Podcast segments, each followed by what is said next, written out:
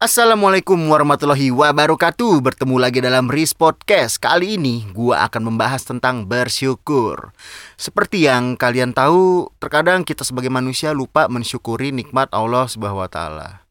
Padahal dengan bersyukur itu akan membuat kita memiliki sifat kona'ah Kona'ah itu merupakan sifat merasa cukup. Uh, Ini pun juga menjadi sebuah reminder untuk gua.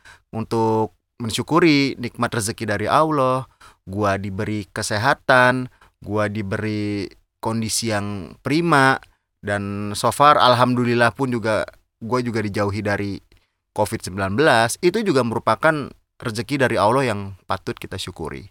Kenapa kita harus bersyukur?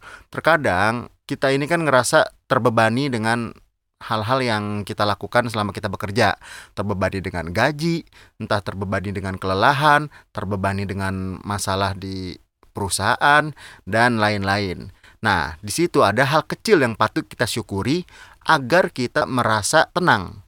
Seperti misalnya apa? Ya, kita mensyukuri dengan gaji kita yang sekarang karena banyak sekali kan orang di PHK di luar sana kan pada saat pandemi seperti ini. Dan kita mensyukuri kesehatan kita yang sekarang ini. Karena kenapa? Banyak orang-orang di luar sana yang sedang melawan COVID. Dan tidak cuma melawan COVID doang. Ada penyakit jantung ada diabetes dan lain-lain. Uh, dan di sisi lain juga kita tetap bersyukur dengan anggota tubuh kita yang lengkap karena di luar sana banyak juga orang-orang yang tidak memiliki anggota tubuh lengkap. Itulah kenapa kita harus mensyukuri hal yang menurut kita biasa, tapi sebenarnya itu hal-hal yang krusial.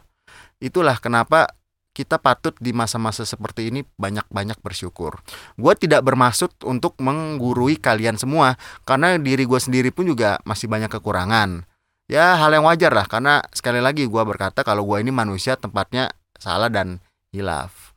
Oke, mungkin itu aja sih yang gua bahas hari ini cukup singkat tapi ya e, bersyukur ini merupakan hal-hal yang sangat penting kok. Percaya sama gua, ini penting banget karena ya di situlah ketika kita merasa bersyukur, insya Allah beban hidup kita nanti akan berkurang. Apalagi kalau kita sudah bersifat kona'ah. Oke teman-teman, terima kasih semuanya telah mendengarkan podcast ini. Bila ada kata-kata yang salah, mohon dimaafkan. Wassalamualaikum warahmatullahi wabarakatuh.